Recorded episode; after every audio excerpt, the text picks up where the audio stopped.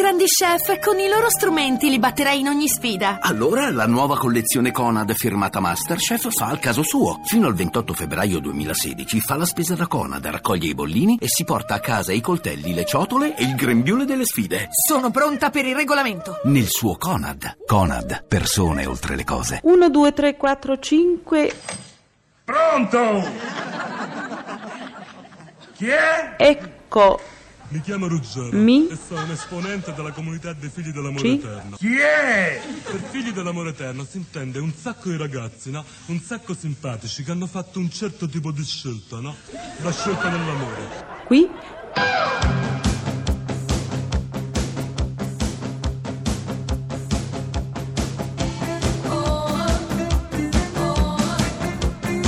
Pezzi da 90. Come potete vedere noi viviamo in questo tipo di tenda, no? Che è un sacco umile e un sacco povera. Ma vedi, non è che noi lo facciamo così per fare gli snob, per fare eh, i fichettoni figli di papà, eccetera, no? Cioè, però lo facciamo no, per dimostrare alla gente, no? Che si può vivere proprio con un minimo di adattamento, cioè senza tante pretese, capito? Io avevo avuto un certo successo con quella rubrica televisiva che si chiama Non Stop, dove interpretavo i veri personaggi, da Mimmo a quello del figlio dei fiori, a Enzer Bullo, e quindi, diciamo così, tutte queste caratterizzazioni cominciavano a far parte ormai del, del linguaggio dei ragazzi. Pure io sono voluto entrare in questa specie di comunità di sti figli d'amore eterno. Esterno ed eterno. Oh, devo dire che mi trovo bene. Oh, veramente. Ma sai perché ho scelto questo genere di vita così all'aria aperta, in mezzo ai fiori, in mezzo ai boschi, ai prati, a uccelli? Lo sai perché? Perché a Roma c'è sempre il mal di testa. Lo giuro, non sto scherzando. C'è, un- c'è una, una forma cioè, cer- cervicale. Ma lo sai perché? Perché l'aria di Roma che è, cioè, è, pesante, capito? Cioè è diversa da quella da- della campagna. Oh, sembra strano, è vero. Ma lo sai perché? E già dalla seconda puntata cominciarono ad arrivare delle telefonate di produttori, cioè, di? Cioè, registi, eh, sceneggiatori che proponevano eh, dei loro copioni, proponevano delle loro idee. Pronto? E Yeah! io ho avuto la, la forza invece di, di aspettare, di attendere, perché mi sembrava tutto sommato che eh, il vero produttore dovesse in qualche modo ancora arrivare. E arrivò alla quarta puntata di No Stop, quando io ormai ero all'apice col famoso Due cervi a Ponte Sisto, che fu la- lo sketch quello che ebbe più successo, la telefonata di Sergio Leone, Adelina? Adelina chi? che mi disse, papale papale, me fai ridere, perché non mi vieni a trovare via Birmania? Allora, andai in questa via Birmania da Sergio Leone, lui era in una specie di camiciottolo, grosso, con questa barba, con questo sguardo che incuteva molto terrore, e mi disse, "Mm, mi piace perché sei romano, te guardo e non riesco a capire perché mi fai ridere.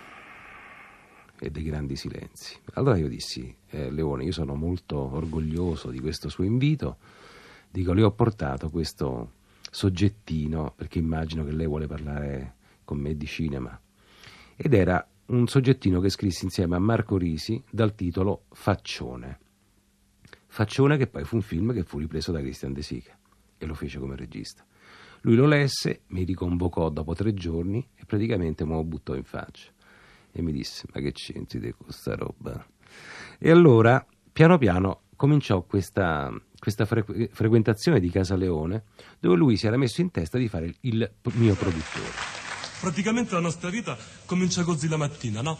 Cioè, noi ci svegliamo un sacco presto, verso le nove e un quarto, nove e mezzo, no? Facciamo subito colazione, no? E subito dopo ci mettiamo in marcia, no?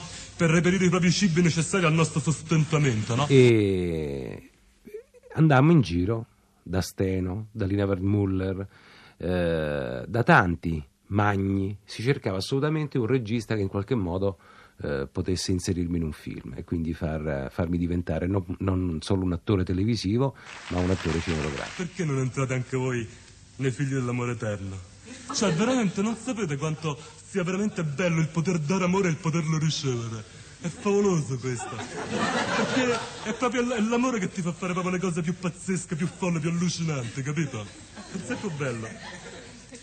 E poi bellissimo la sera, no? Quando ci troviamo tutti quanti radunati, no? In questa tavolata, no? Di roba vegetariana da una parte, no? E cacciagene dall'altra, tutte cose un sacco semplici.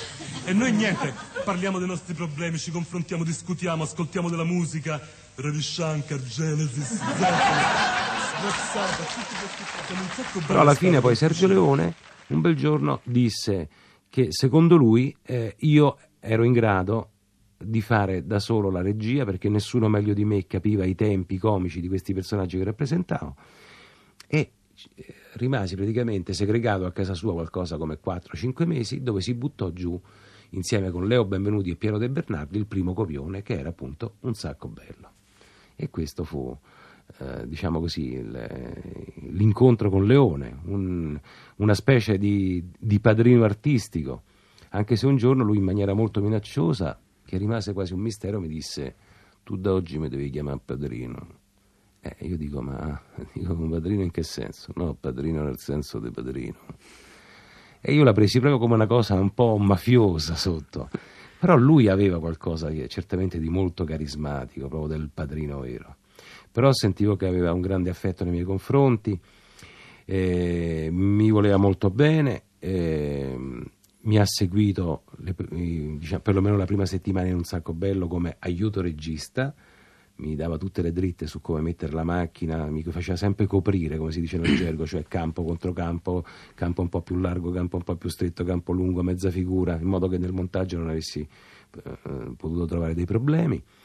E quindi è nato questo grande sodalizio che ci ha portato avanti anche nel secondo film che era Bianco, Rosso e Verdone Ci sono stati subito due grandi successi. che sono stati i film eh, sì, di lancio del, del mio di Carlo Verdone ecco, e i suoi personaggi e i suoi burattini. devo dire, guarda che è macello proprio, guarda. Ci stanno più donne che uomini qua dentro. Stavo situazioni strane, proprio ammucchiate, capito? Cose così per ragazzi. Macello, guarda, ti giuro. Lo sai che tutte le sere hanno una palletta di quattro? Proprio massimo, guarda. Vai. Mo è arrivato un gruppetto di ragazzine svedesi, no? Qua dentro. In azione completamente nudi, completamente, proprio senza niente. Ecco perché io da casa mi sono portato questo. Fatemi nonna va a fare per due. Controllate. Vai.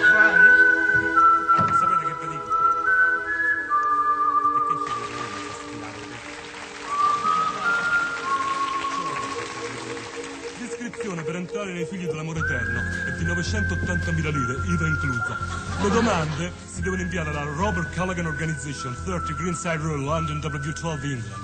Mi raccomando, eh, nella vostra domanda così di accettazione, no? ricordatevi di inviare il vostro certificato di scuola media superiore no? e il vostro nulla osta militare. Non per niente, ma cioè questo qua serve veramente per essere ammessi no? allo scatto, no? che sarebbe il caso. No? Cioè,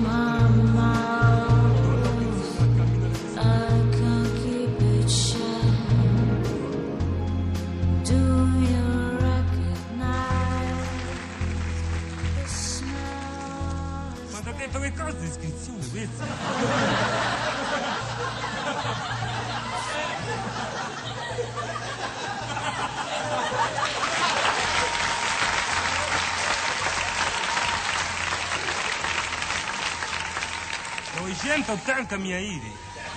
È scemo.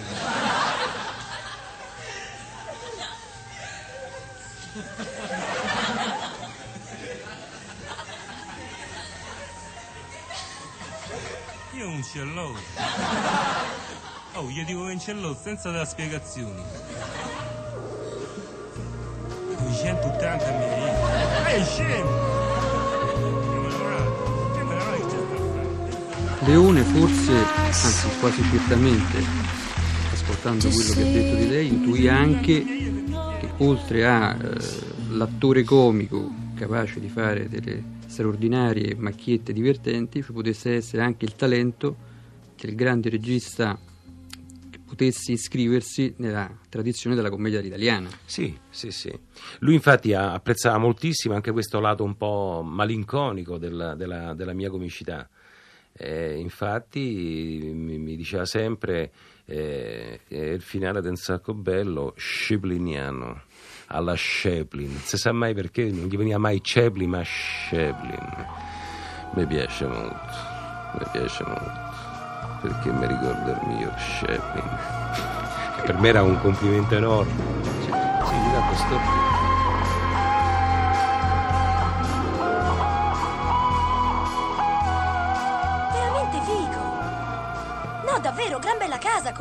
complimenti.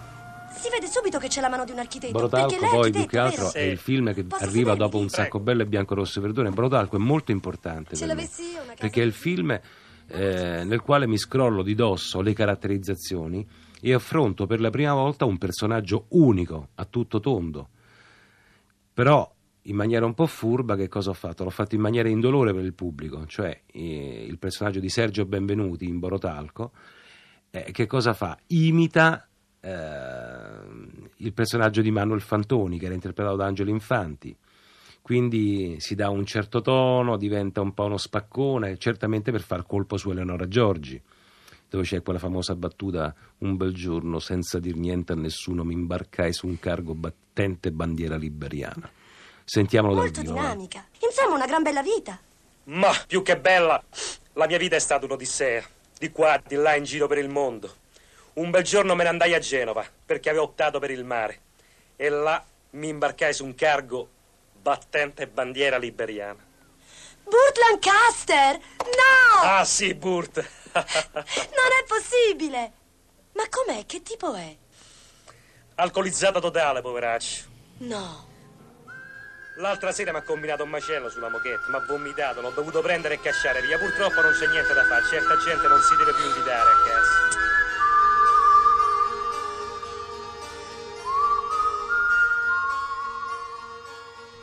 Pezzi da 90. pezzi da 90.rai.it